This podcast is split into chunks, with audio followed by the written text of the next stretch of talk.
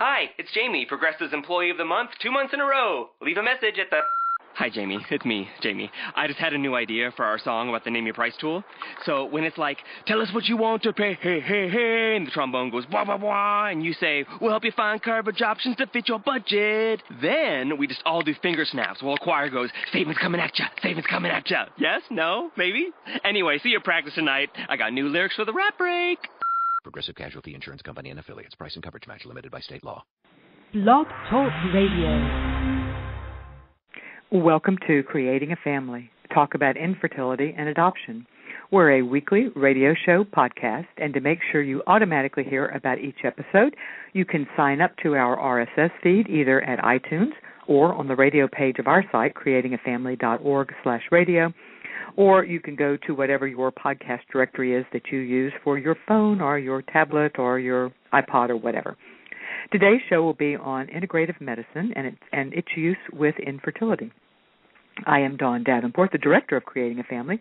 We're a nonprofit providing education and support for both infertility and adoption, and you can find us online at creatingafamily.org. The Creating a Family radio show is underwritten by our corporate sponsor, Ferring Pharmaceutical. Ferring has a Heart Plus pharmacy savings card, which helps patients, both cash paying and insured, save money on their fertility medications. To get more information on the Heart Plus pharmacy savings card, you can talk to your doctor or you can visit the Ferring website at ferringfertility.com slash heart. If you have enjoyed any of our shows or this show and want to help us grow, please rate this podcast on iTunes.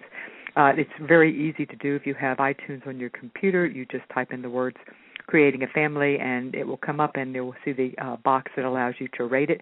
And if you have an extra minute, please leave a comment. It actually is very helpful in spreading the word because that's what iTunes, which is the largest podcast directory, is. That's how they uh, uh, uh make their decisions on which podcast to recommend. We are the top podcast and radio show in the areas of infertility uh, and adoption, actually, and we'd like to stay there. So I would be very appreciative of the effort it would take you to do that. So thanks. I blog on topics of interest to those involved with uh, either infertility or adoption. I blog three times a week. Uh, and a blog you might enjoy was today's blog, which uh, I ask uh, if there should be an age limit on fertility treatment. And we talk about some of the issues to consider there, and it's been interesting. So please join in the discussion at creatingafamily.org slash blog. This show, as well as all the resources provided by our nonprofit, could not happen without the generous support of our gold sponsors, including Cryos International. They are a New York sperm bank and part of the world's largest international network of sperm banks. We also have Nightlight Christian Adoptions. They were the pioneers of the first embryo donation program called Snowflakes. They have had well over 260 babies uh, born with the assistance of their Snowflakes embryo adoption program. As you just heard, we're a nonprofit. Duh. And one of the ways we pay our bills is through our wonderful sponsors who believe in our mission of bringing you unbiased, medically accurate information and supporting you on whatever your path is to achieving parenthood. And one way you can help us is by supporting those who support us. Now, you've just heard about a few of our gold sponsors, but we also have other sponsors as well. So if you're looking for a uh, infertility clinic or a sperm bank or a infertility therapist or a donor or a surrogacy agency, please make your first stop the Creating a Family databases on the service provider page of our site. You can search by location, services provided, uh, uh, credentials of the doctors, and things such as that that we think are important. Uh, and by choosing and by using these databases, you support those who support us, and we thank you. On today's Creating a Family show, we'll be talking about integrative medicine, and we'll be talking with Dr. Carmelo Sgarlata.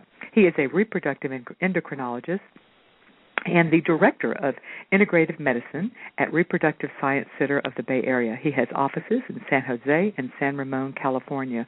Welcome, Dr. Sgarlata, to Creating a Family. Thank you very much, Dawn. Good morning. Okay, I, I need I need a little help here with the language.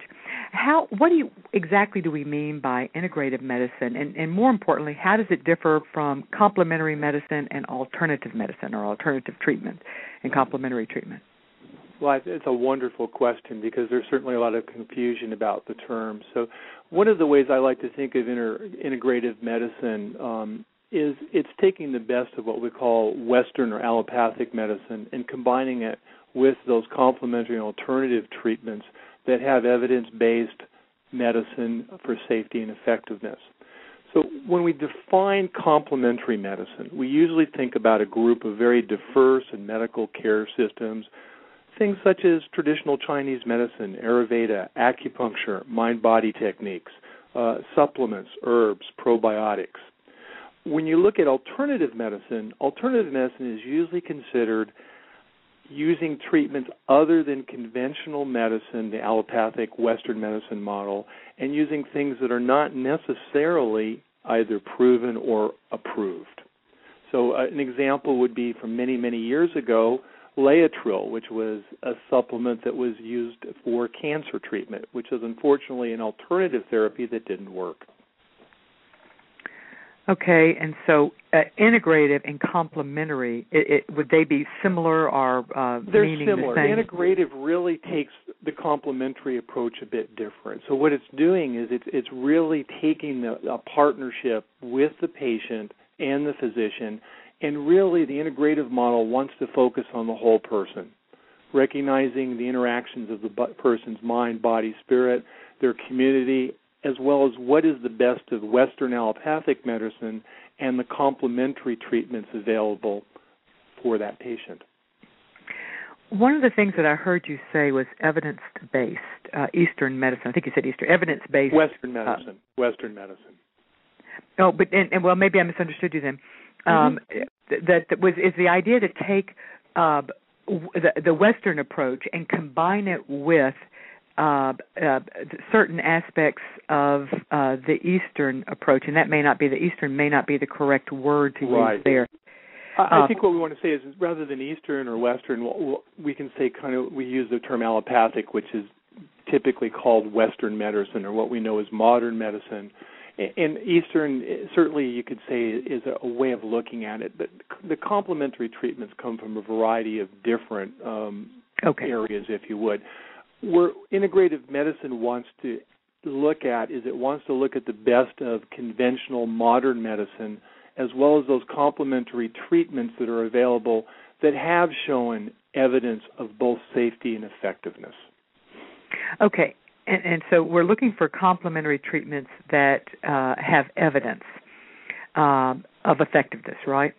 Correct. And one thing to keep in mind, and this often startles people, a lot of so called Western or modern medicine treatments don't necessarily have high quality scientific evidence for either their safety or effectiveness. It is so, such a good point. Mm-hmm. Uh, I think it's always important to keep that in mind that a lot of things that are used in medicine, um, there's not always the best scientific evidence. A lot of it is empiric or based on observation, as is a great deal of the complementary and alternative medicine treatments available. And, and we pride ourselves in the whether we should or not we uh, um, for uh, applying in medicine for applying uh, the scientific approach and and utilizing only the treatments for which there has been evidence to support it. So why is it that and I don't know that infertility is particularly worse in this, but why is it that that some of the treatments in infertility don't have this robust science uh, uh, background, um, scientific proof background? I think there's a number of factors. I'll give you one simple example acupuncture. How do you really design a study with a placebo and acupuncture?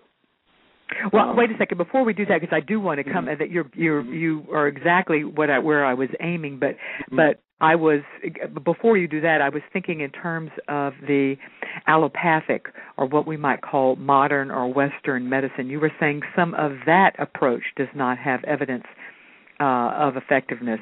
Um, why are some of the uh, before we move to talking about acupuncture, why why are some of the Western medical approaches or the allopathic uh, uh, medical approaches not supported by evidence. I mean, that's that seems contrary to what uh, uh, Western medicine, modern medicine, is all about. Understood.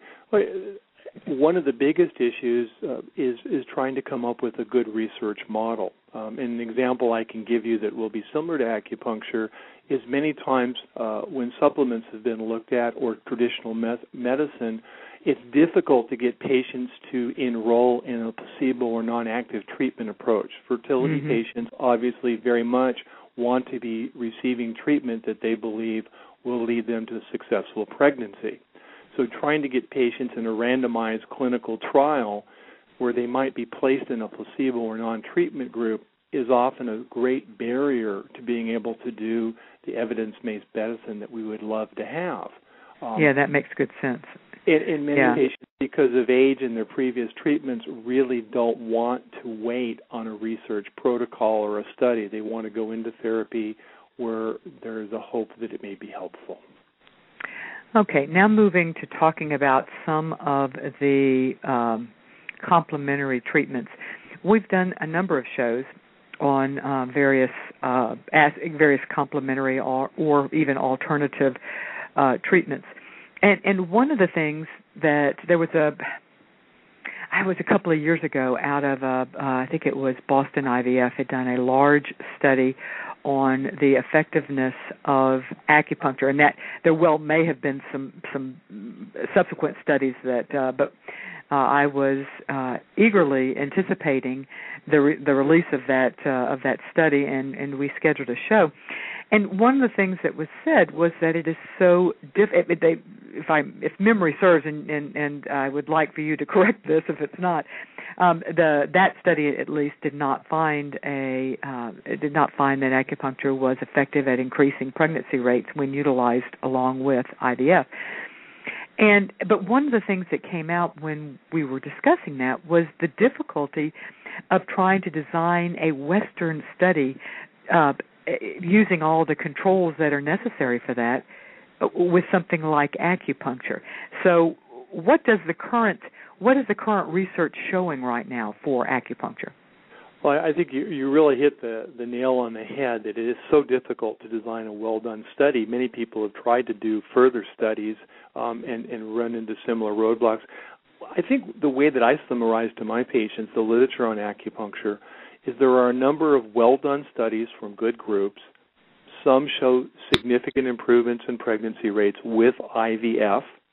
Um, one group, one of the early reports was up to a 65% improvement in implantation. And other groups have shown no significant improvement in either implantation or pregnancy rates.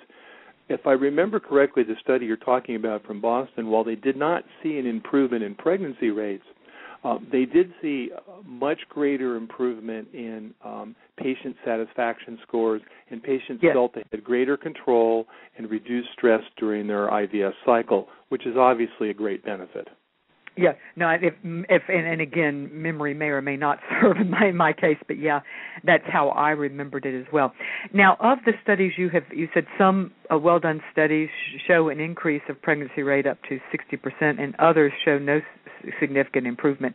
Uh, when both of those would be when utilized, when acupuncture is utilized with IVF, was there a difference between the size of the studies, uh, you know, where that that uh, one was significantly larger, or were they pretty uh, uh, equal as far as when you're looking at trying to evaluate which study to, to follow? Looking at the sizes of the studies, they vary. Uh, you know, in many of the studies are very similar in patient population and numbers. Remember, with IVF, especially when you're doing acupuncture, you do not you do not have a homogeneous population patients going through IVF have a lot of different problems. It may be an ovulatory factor, it may be diminished ovarian reserve, male factor. So it's hard to design a pure study in acupuncture where you have one parameter of cause of fertility, one age group, um, and, and that's where one of the problems comes in many of the Western studies. Also, is you really have a lot of variation in the patient population that's going through a treatment. So you know, I think that we struggle with the acupuncture issue from the Western standpoint to say, is there good, solid, evidence-based medicine? And my response would be, is there's fair to good evidence, but it's not high quality, class A evidence at this time. Is there any downside? I mean, uh, other than money, and we, and and anytime we talk about fertility treatment, we would be remiss not to at least mention that money is a huge issue, and uh, and I'm going to ask you in a minute about insurance coverage. But um, other than than the monetary, is there any disadvantage from trying acupuncture? I, think there's absolutely no disadvantage, and I think there may be advantages beyond that. Uh, clearly, if you talk to patients that have acupuncture, the vast majority of my patients that have acupuncture sessions feel extremely relaxed. They're many times fall asleep during their acupuncture treatment. Um, it's like their 30 to 60 minute spa time. So it's a, it's a great, relaxing, stress reducing treatment. They, and it puts patients in a better sense of control of their life. You know, I, I, and that's not to be a, a small factor. That's a big factor. The feeling that, okay, I am doing everything I possibly can, um, and I am taking control and, and, and going above and beyond. And, and I, I do think that that, uh, just from a psychological standpoint, um, and, and you know, in a way, even if the even if treatment fails, psychologically knowing that you gave it your best shot, so to speak, um, I think helps people who then are having to make the decisions: do they want to move up the ladder to to to uh, whatever the next step might be for them, donor egg, donor embryo, or if they want to take the alternative path of of adoption, having known that they gave it their best shot makes it easier on some level, I think, to do that. Absolutely. Again, it gives patients a sense of, of some control in a process where they often feel very out of control. Yeah. Um, all right. Now, but going back to cost, uh, and it, it just as a general rule, and there's nothing general. Let's be honest about insurance. But have you found that insurance will uh, cover insurance that already covers fertility? Let's let's separate that out will also cover uh, uh, acupuncture treatments, or is that or is that coming uh, out of pocket for the patients? Very much like insurance coverage is quite variable. We're certainly in California seeing more and more carriers provide acupuncture uh, coverage, not only just for infertility, but for acupuncture for other medical conditions. So, as with any insurance, I think patients always want to check with their provider, their insurance company, they may be quite pleasantly surprised that they will have acupuncture coverage. Now, the coverage may not be as many sessions as the acupuncturist suggests, but we're clearly seeing, uh, at least in California again, uh, great interest in increased insurance coverage with acupuncture. You know, the average acupuncture session, if you pay cash, could be somewhere around 100 to 150 dollars. Okay, so and that's per session. Yes. Yeah. So, I mean, if, if we're speaking of if there's any downside, that might be a downside. All right, now um, let's move on to kind of what falls under the general rubric Chinese medicine. That's such a general term. What what kind of what falls under that? Well, if you look at traditional Chinese medicine, traditional Chinese medicine you want to look at as a whole system of healthcare. It's an ancient system, some 5,000 years old, and traditional Chinese medicine or Chinese medicine really looks at the whole person and doesn't treat a specific disease or but really treats the person with a general thought is to get the body back in its proper balance. If we think about it, our bodies have an incredible innate ability to heal themselves. And by changing things in our lifestyle, our diet, and by adjusting, and again, if you think of traditional Chinese medicine, a great deal of what they talk about is regaining balance and bringing things back into harmony. Acupuncture is simply one of those modalities. In a traditional Chinese medicine model, acupuncture is added to lifestyle, herbs, and other modalities. It's not usually a single treatment. Uh, and when you say uh, lifestyle, what would you what, what falls under that? Um, diet, physical activity, habits, tobacco, alcohol, uh, environmental exposures. Okay, so and so all of that would be evaluated um, when you were uh, under traditional Chinese medicine. Exactly. Um, right. Okay. Um, and you, uh, well, let me take a second just to say that for people who are interested in in more information Uh, one of the things that uh, creating a family does, our mission is to provide unbiased and medically accurate education and support for those suffering from infertility. And we have and uh, we have uh, done a number of podcasts, uh, radio show podcasts on various alternative treatments for infertility, such as can diet affect IVF success, complementary care, nutrition, acupuncture, and counseling, yoga, nutrition, and acupuncture. We've done a number of shows, and they are, including uh, some on traditional Chinese medicine to treat infertility, and they are listed on our alternative complementary medicine and infertility page. You can get there by going to the blue horizontal menu at the top of our site, hover over the word infertility, uh, click on resources, and go to alternative treatment alternative slash complementary treatment. All right, um, let's talk uh, very briefly then about diet.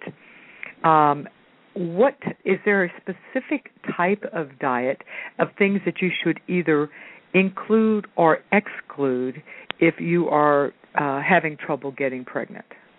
I mean, it's a, uh, an excellent question. Um, I'm going to give you what I think is our current knowledge at this point in time, but stay tuned; it will probably change again. Um, just like we know the no fat, uh, low fat, back to now normal fat is okay in milk. Um, yeah, I think when we look at fertility and diet, there's been a lot of things proposed, and, and what we do know is, is certain diets do appear to improve fertility especially diets rich in fruits and vegetables.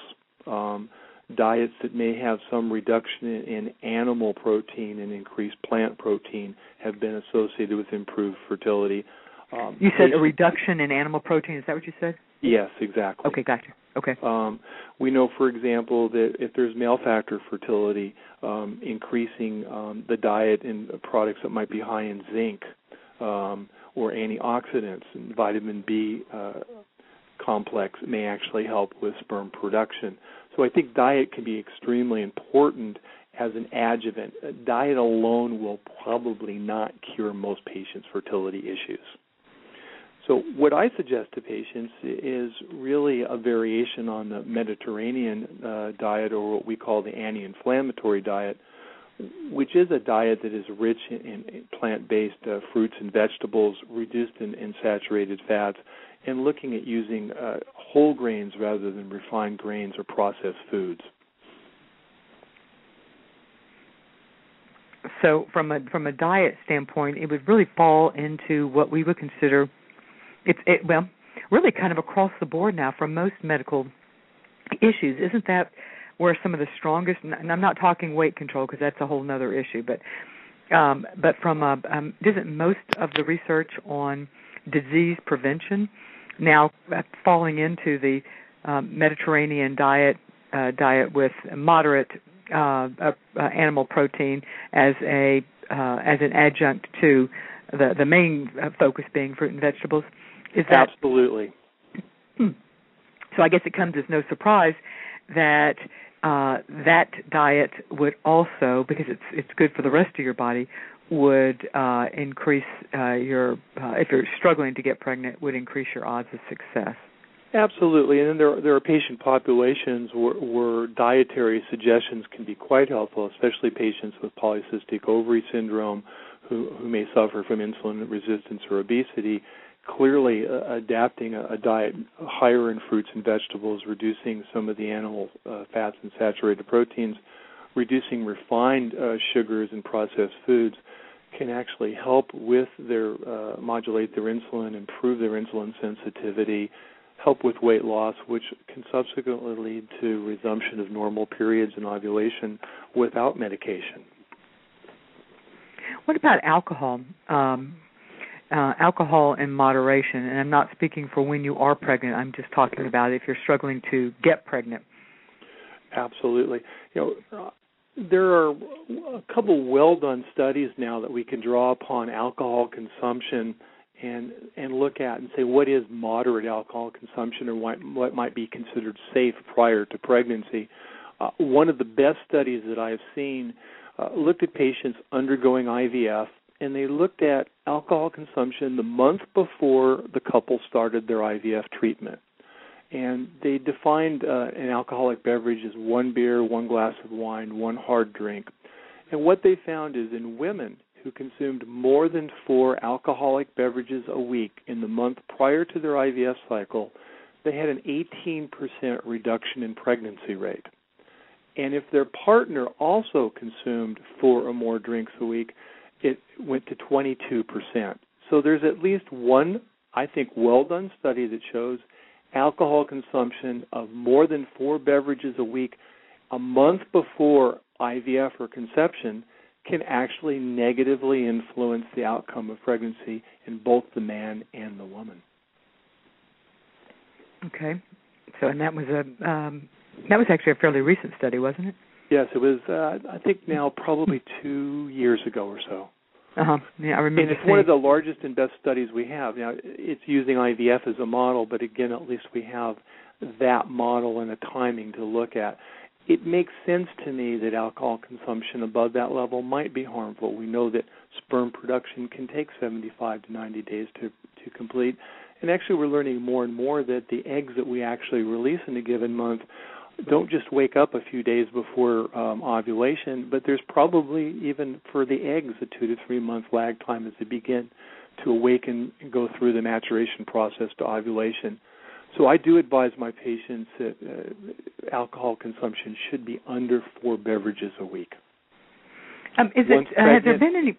Oh, go ahead. No, no consumption. Well, um, that was my question. There have been some uh, in some health studies. They find that moderate, and, and as you point out, moderate is defined uh, differently depending on the study. In this case, let's say the uh, four drinks a day. Uh, that that that the outcome for people who do drink limited amounts is actually better than those who abstain completely. Has that held up in? uh, Did, did the study you're referring to? Did it uh, did it have a control group of those who drank nothing and see how that compared?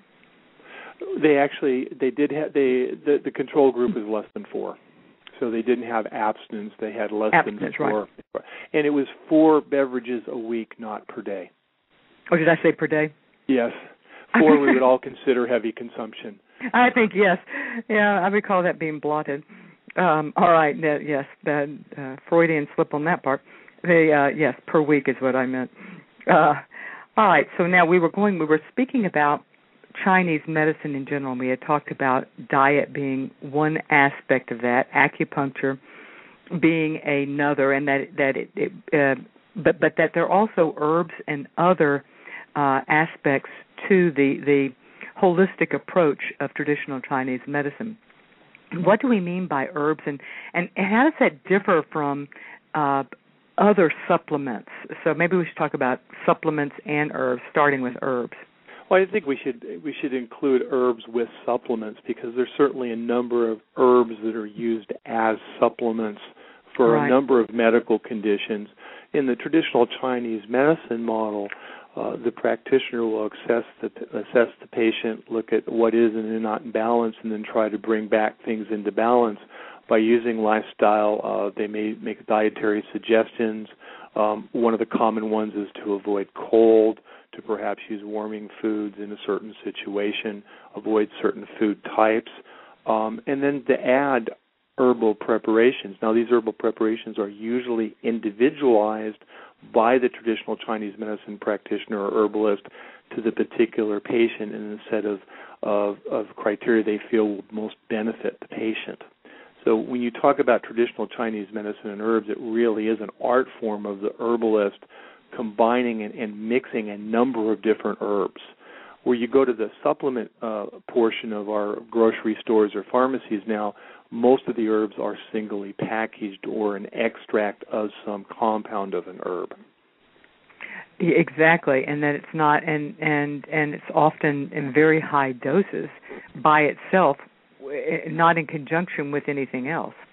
That's actually correct, and, and one of the certainly the criticisms of that is that it may be the combination of all the compounds. In fact, it probably is in many cases all the compounds within an herb or plant working together or in harmony that gives benefit, as compared to our reductionist Western model where we have to take everything down to one molecule and use it as a drug. Uh, yeah, and that some of the supplementation, and, and is that just a Western approach? Because some of our supplementation really does seem to me uh, uh, approach where it becomes the equivalent of a drug because of the quantity that uh, the concentration. Is that a uniquely Western approach to if a little bit's good, a lot's better? Absolutely, absolutely. We're Yeah. supersizing our herbs and our supplements. I like that. Yes. Uh in my family we used to always say that that was my father's approach to everything in life. If uh, if if one aspirin's good, by golly, take four. Uh and so if a uh, 3 ounce steak was good, my 8 ounce was better or 16 ounce was better. So uh yeah, yeah, so we're now supersizing our supplements. Um but I think the issue for a lot of people is how do they find a a, a traditional Chinese medicine specialist that that that specializes in infertility, and is it necessary to find a a doctor that specializes in infertility, or can a I think- generalist do as good?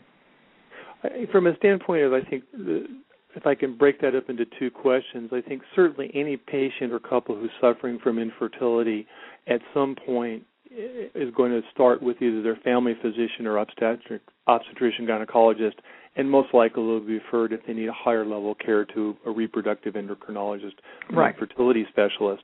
So I, I think any patient who's struggling for infertility should have that discussion with whoever is providing their care and, and get to a fertility specialist in a timely manner. From a standpoint of acupuncture, traditional Chinese medicine, most of us who do reproductive endocrinology have relationships or, or, or communities where we have acupuncturists available. And they're actually, uh, what I tell patients to look for is there is actually an American Board of Oriental Re- Reproductive Medicine. Um, and these are uh, uh, Oriental practitioners that have actually gone through a certification process in reproductive medicine. So you would say they would be my counterpart. They would be a specialist in reproductive medicine in the field of traditional Chinese medicine. And, and this is available. Uh, you can ask uh, your local practitioner, your reproductive endocrinologist, or you can go online to the American Board of Oriental Reproductive Medicine uh, for referrals. I'll include a link for that in the uh, uh, blog that we uh, publish tomorrow, and I will also include, if we don't have it, and we may already have that, on our uh, alternative complementary medicine page.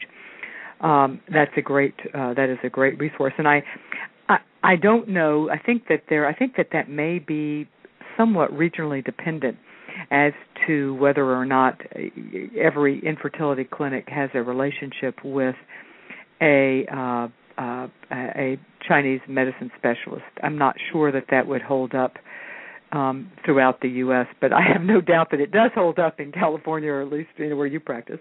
Absolutely, I'm, blessed to have a, a wonderful group of uh, traditional Chinese medicine practitioners in the Bay Area.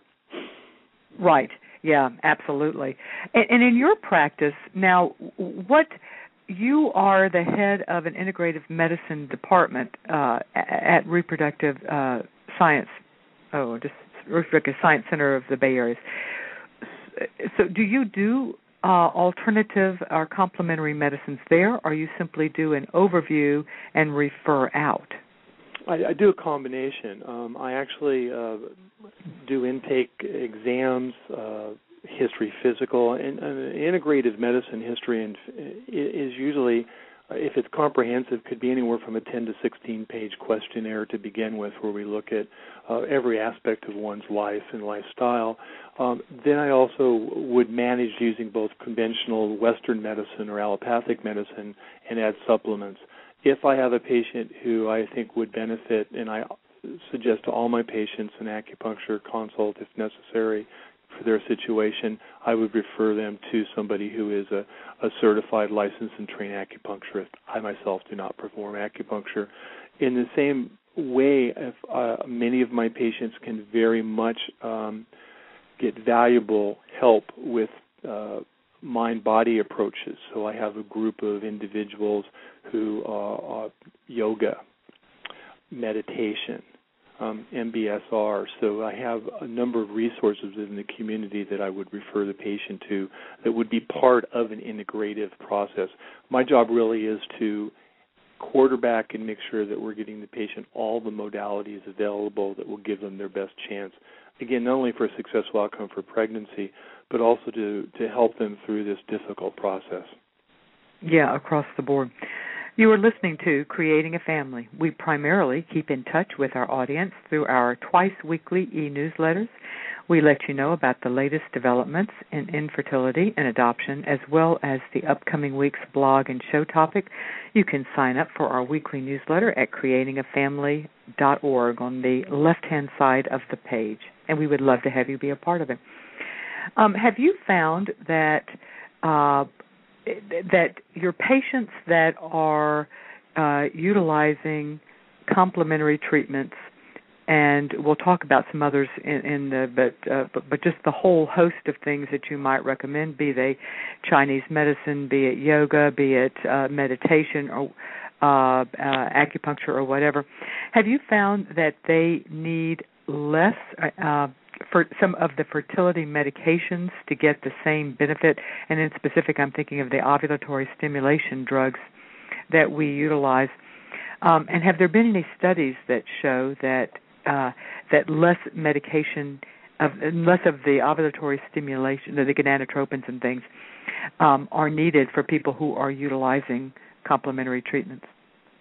Uh, that's a, a, wide way of looking at a, an issue, and what I mean by that is, if you look at acupuncture itself, there are a few studies that show utilization of medication is reduced.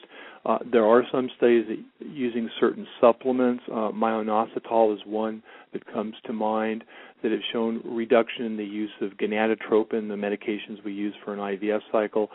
But it's really kind of spattered across the board, so you can't make a general statement.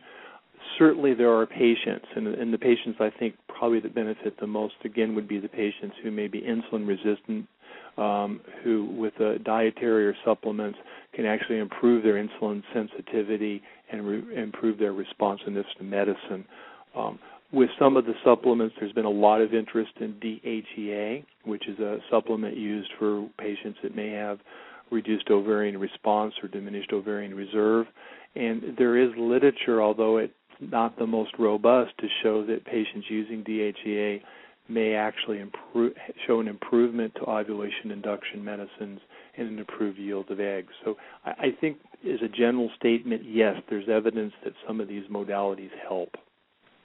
What is DHEA, and and which and is it just uh, should it be considered as something to automatically try before uh, you move into uh, the bigger guns of the gonadotropins, are uh, is it only effective for certain patients?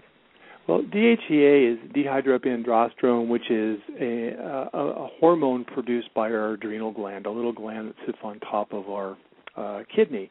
And both men and women make DHEA. What we've observed is DHEA does seem to reduce uh, its per, its production as we go through our life. And there's been observational studies and small clinical trials that show patients with diminished reserve, and this is primarily in patients that have undergone IVF, who've had poor or low response to medicine. By adding DHEA starting two to three months before their stimulation cycle, does appear to improve their responsiveness to medications and does improve egg yield. What's unclear is whether DHEA will actually improve pregnancy outcome. There's a couple small studies that show it does, and there are a couple studies that show no improvement in pregnancy rate. So I don't suggest patients go out and start DHEA just because it's been utilized. I think they really need to sit down with their practitioner and look at their hormonal situation and decide is this something that may be an adjuvant or a supplement that would be beneficial. Okay, so it is not recommended kind of as a universal something to go out and take without having um, first spoken with a doctor. You mentioned something. Uh, oh gosh, I don't know if I can pronounce it now. My note, my my. Myo-inositol. Yeah, yeah. S- spell that for us. oh God! okay, that was almost mean, wasn't it? No, it's M Y O I N I S T O L. Myo-inositol is a, a sugar-like compound in the vitamin B complex that has been used quite extensively in Europe to help with patients with polycystic ovary syndrome, Mm-hmm. uh, to help improve insulin sensitivity and ovulation. And there's an increasing interest in, in using that also along with in vitro fertilization to perhaps improve egg quality.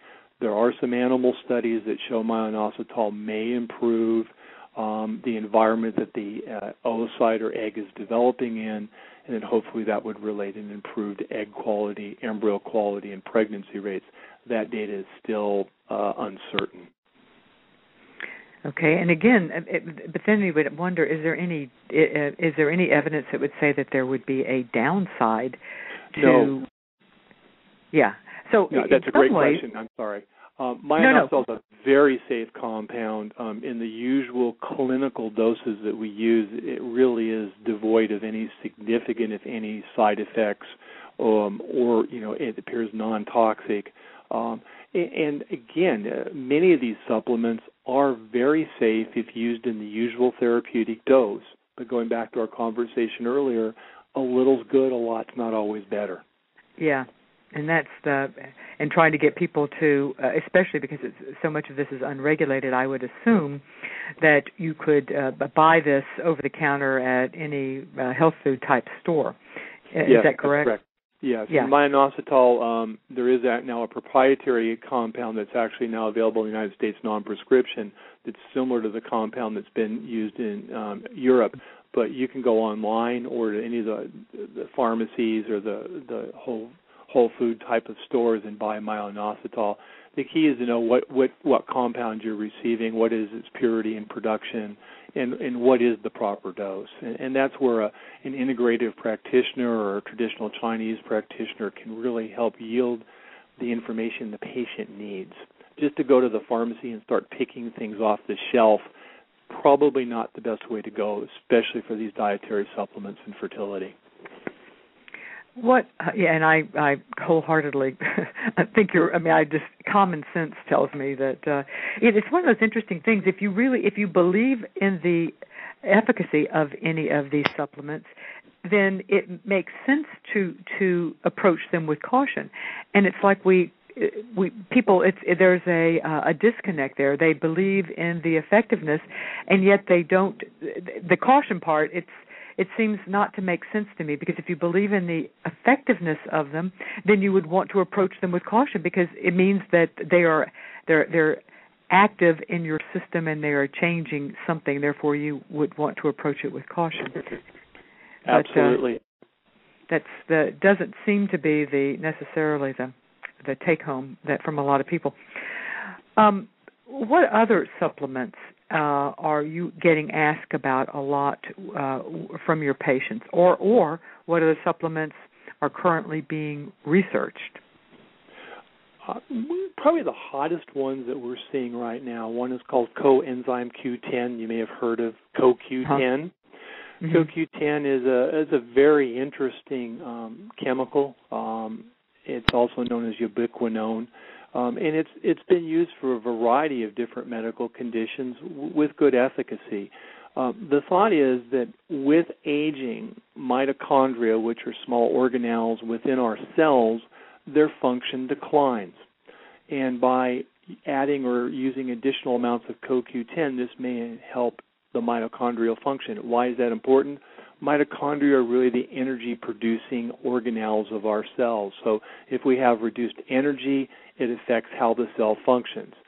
So the thought is that by increasing mitochondrial function, we're going to help improve egg quality. We actually may uh, increase the environment that the egg is developing to help it improve. And there's even a few animal studies that show that CoQ10 may actually improve embryo quality. So CoQ10 is one of the supplements right now. There's a lot of interest in in the, the in the infertility field. Um, most of the data had been in men, but there's now small studies coming out in women showing CoQ10 does seem to improve response to medication and may actually improve egg quality.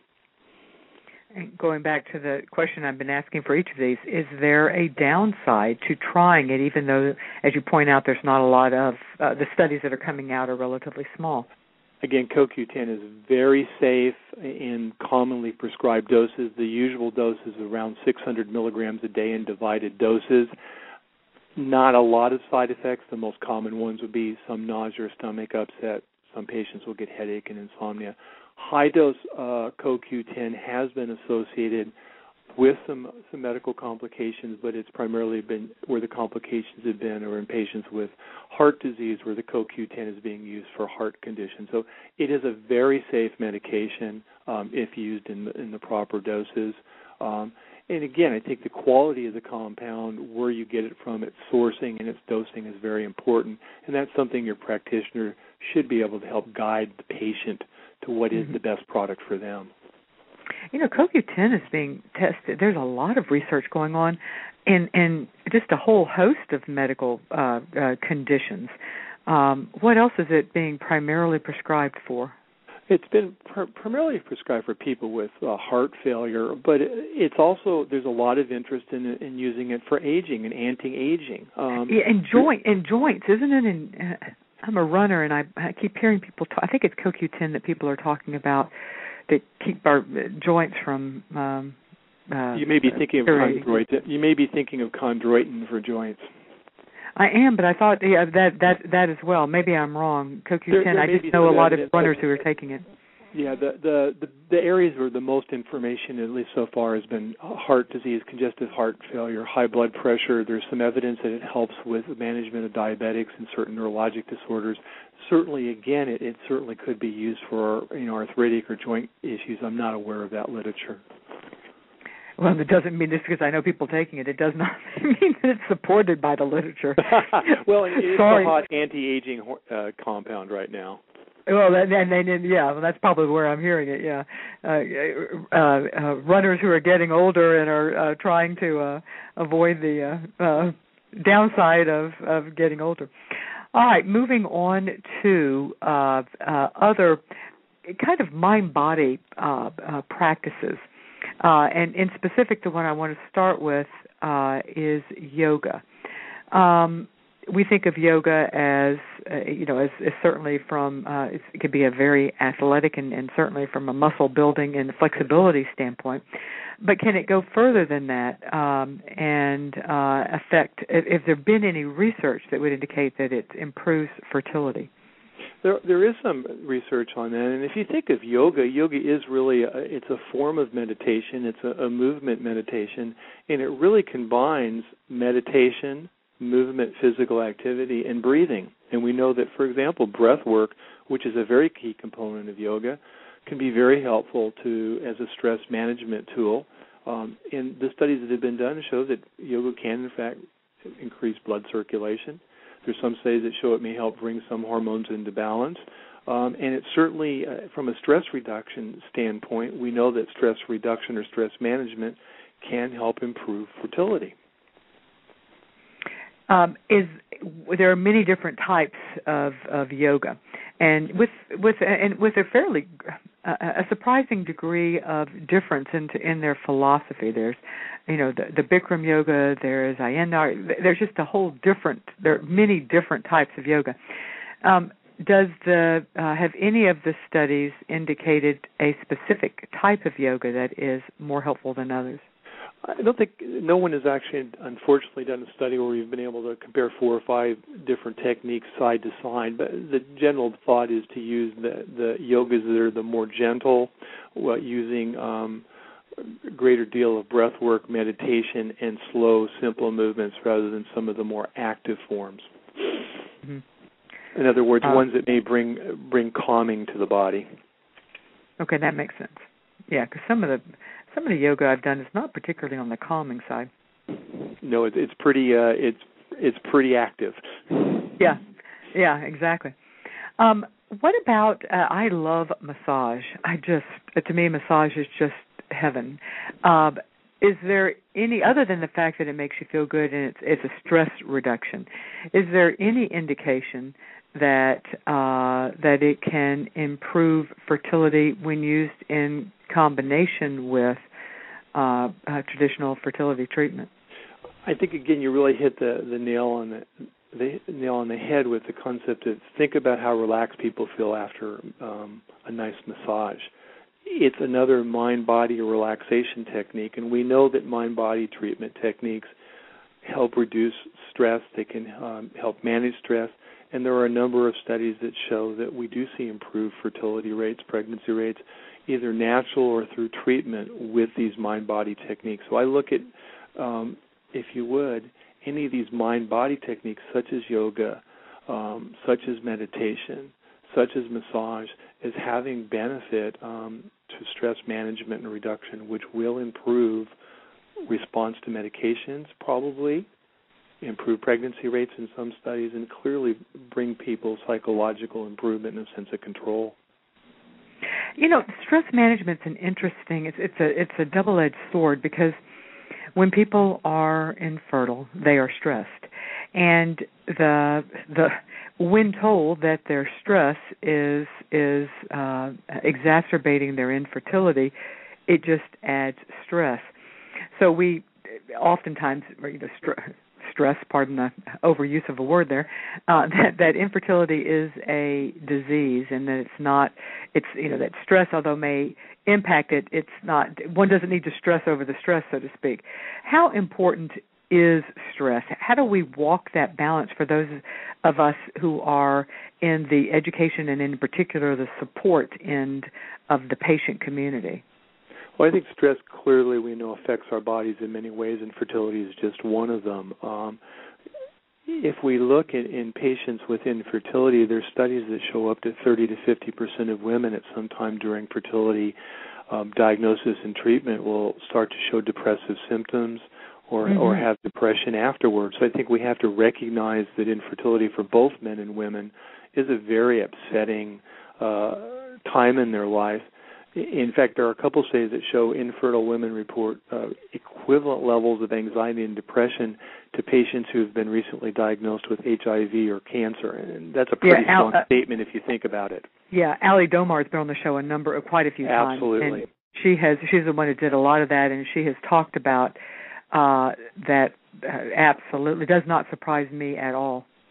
And I think what we need to do as, as healthcare professionals is recognize that that stress one we contribute to the stress by the the testing and the treatment and the appointments that our patients go through as well as the medicines and the potential side effects but also uh, be able to to listen to the patients and help them find tools for stress management.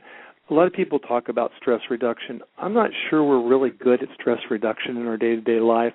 I think we're probably better in trying to find tools to manage it because stresses are always going to come into our lives yeah, um, for sure. Um, and what are the better tools, uh, in your opinion, for managing stress in general and infertility stress in particular?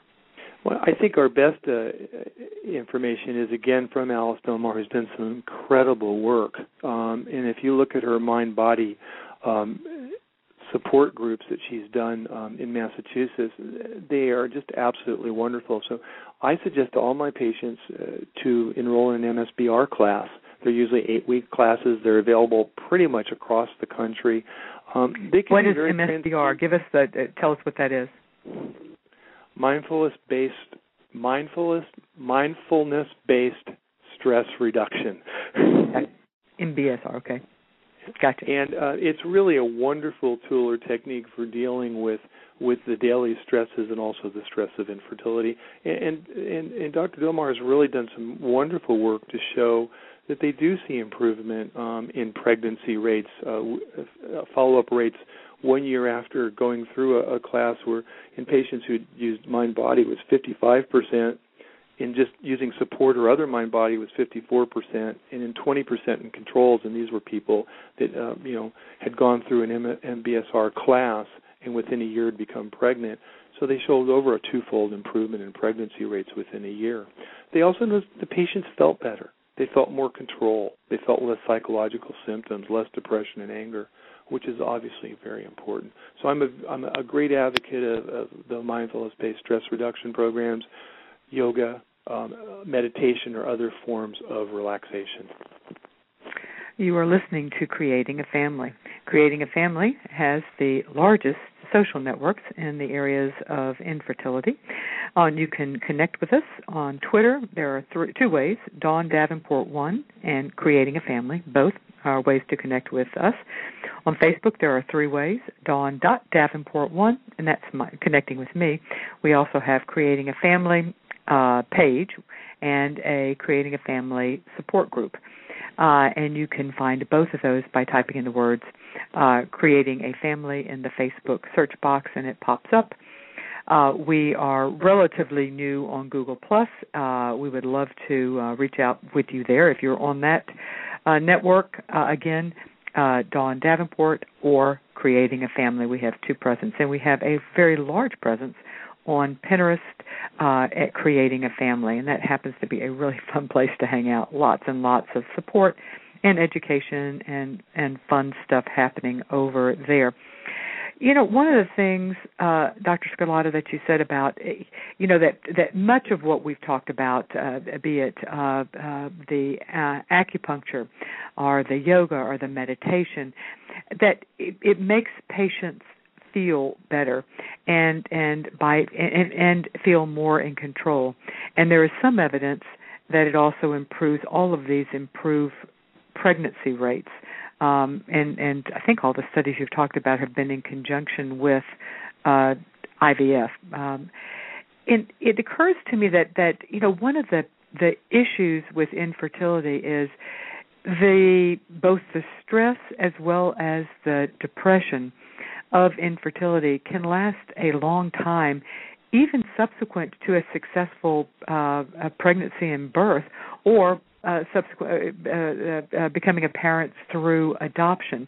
And I'm wondering if there's been uh, any research on kind of the long-term effect of some of these, specifically the acupuncture and the yoga and the meditation and the other mind-body type of things, on long-term uh, improvements and how people do five, six, seven, eight years down the road because stress and, and depression affect parenting as well.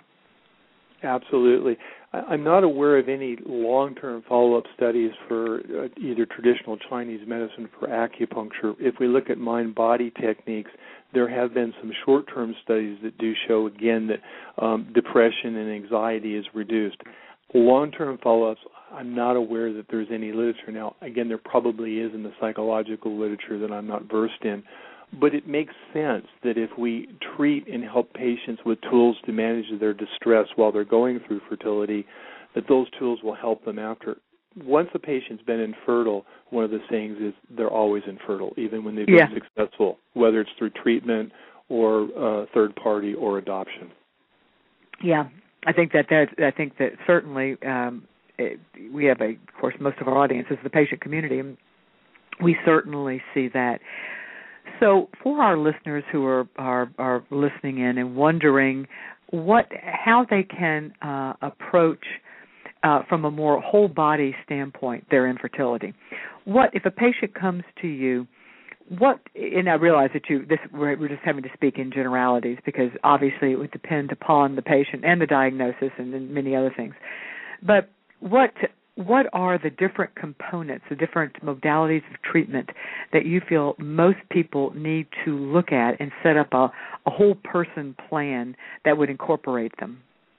Uh, it's a wonderful question. I, I always tell patients at the first visit when we put together a treatment plan, we want to look at all the available options or modalities available in both you know, conventional medicine and then look beyond that. And, and that includes medical treatment, third party, and adoption from a family building standpoint, but from a from a, a more wide view, we want to look at that whole person and find out what we can do to improve lifestyle, diet, exercise, uh, self-image, and then give them stress management tools. All right, so those are the uh, lifestyle, diet, exercise, and stress management are the are the universals that you would look at for for everyone. What about the uh, going a little further and saying acupuncture and other forms of traditional Chinese medicine? Is that also a universal that everyone should at least have a workup to consider, or is that more dependent upon a specific diagnosis or a specific patient?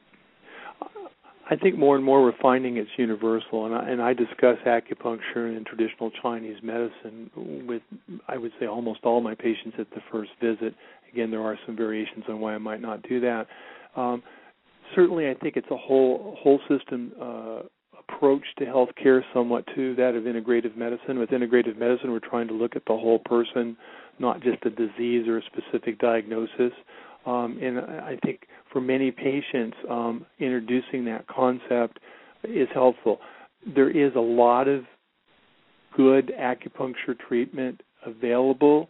The difficulty with acupuncture, at least looking at the literature, almost all of it is biased toward the research in IVF. There are clearly patients I think benefit from acupuncture and traditional Chinese medicine that don't need IVF. So I do discuss that with all patients feel them out to see where they're at at that particular time and how open they are uh, mm-hmm. to complementary therapies. One of the things we have to remember about any therapy is, you know, how open is the patient to it, and are willing do they consider that for them. Yeah, exactly. Because if if they're going in with a great deal of resistance, then it probably it, then then you have to almost argue: is it really is it going to be a fair chance uh, for uh, for the treatment to work? Um, thank you so much, Dr. Carmela Sgarlata, for being our guest today on Creating a Family. I'd like to take a moment right now to thank one more gold sponsor. It is through their generous support that we brought you this show and all the resources we have at Creating a Family. Fairfax Cryobank has been a leader in sperm donation for over 20 years and is dedicated to supplying updated, verified, and accurate medical and personal information on their donors. If you want to participate in a discussion on the topics of this show, check out my blog tomorrow at creatingafamily.org slash blog.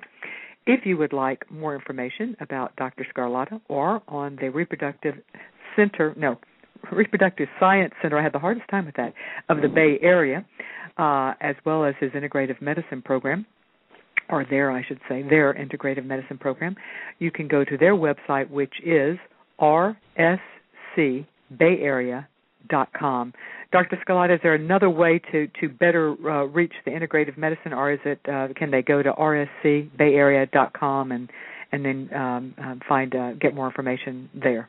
That, that would be the best approach. There's a number of different educational opportunities and, and links for additional information about our center, or if somebody would like to inquire about an appointment, there are a number of links. So that would be the best way to go. Okay, great. Thank you so much, everyone. I will see you next week. Hi, it's Jamie, Progressive's Employee of the Month, two months in a row. Leave a message at the. Hi, Jamie. It's me, Jamie. I just had a new idea for our song about the Name Your Price tool. So when it's like, tell us what you want to pay, hey, hey, hey, and the trombone goes, blah, blah, blah, and you say, we'll help you find coverage options to fit your budget. Then we just all do finger snaps while a choir goes, savings coming at ya, savings coming at ya. Yes? No? Maybe? Anyway, see your practice tonight. I got new lyrics for the rap break. Progressive Casualty Insurance Company and affiliates. Price and coverage match limited by state law. Hi, it's Jamie, Progressive's Employee of the Month, two months in a row. Leave a message at the. Hi, Jamie. It's me, Jamie. I just had a new idea for our song about the Name Your Price tool. So when it's like, tell us what you want to pay, hey, hey, hey, and the trombone goes, blah, blah, blah, and you say, we'll help you find coverage options to fit your budget. Then we just all do finger snaps while a choir goes, savings coming at ya, savings coming at ya. Yes? No? Maybe? Anyway, see your practice tonight. I got new lyrics for the rap break. Progressive Casualty Insurance Company and affiliates. Price and coverage match limited by state law.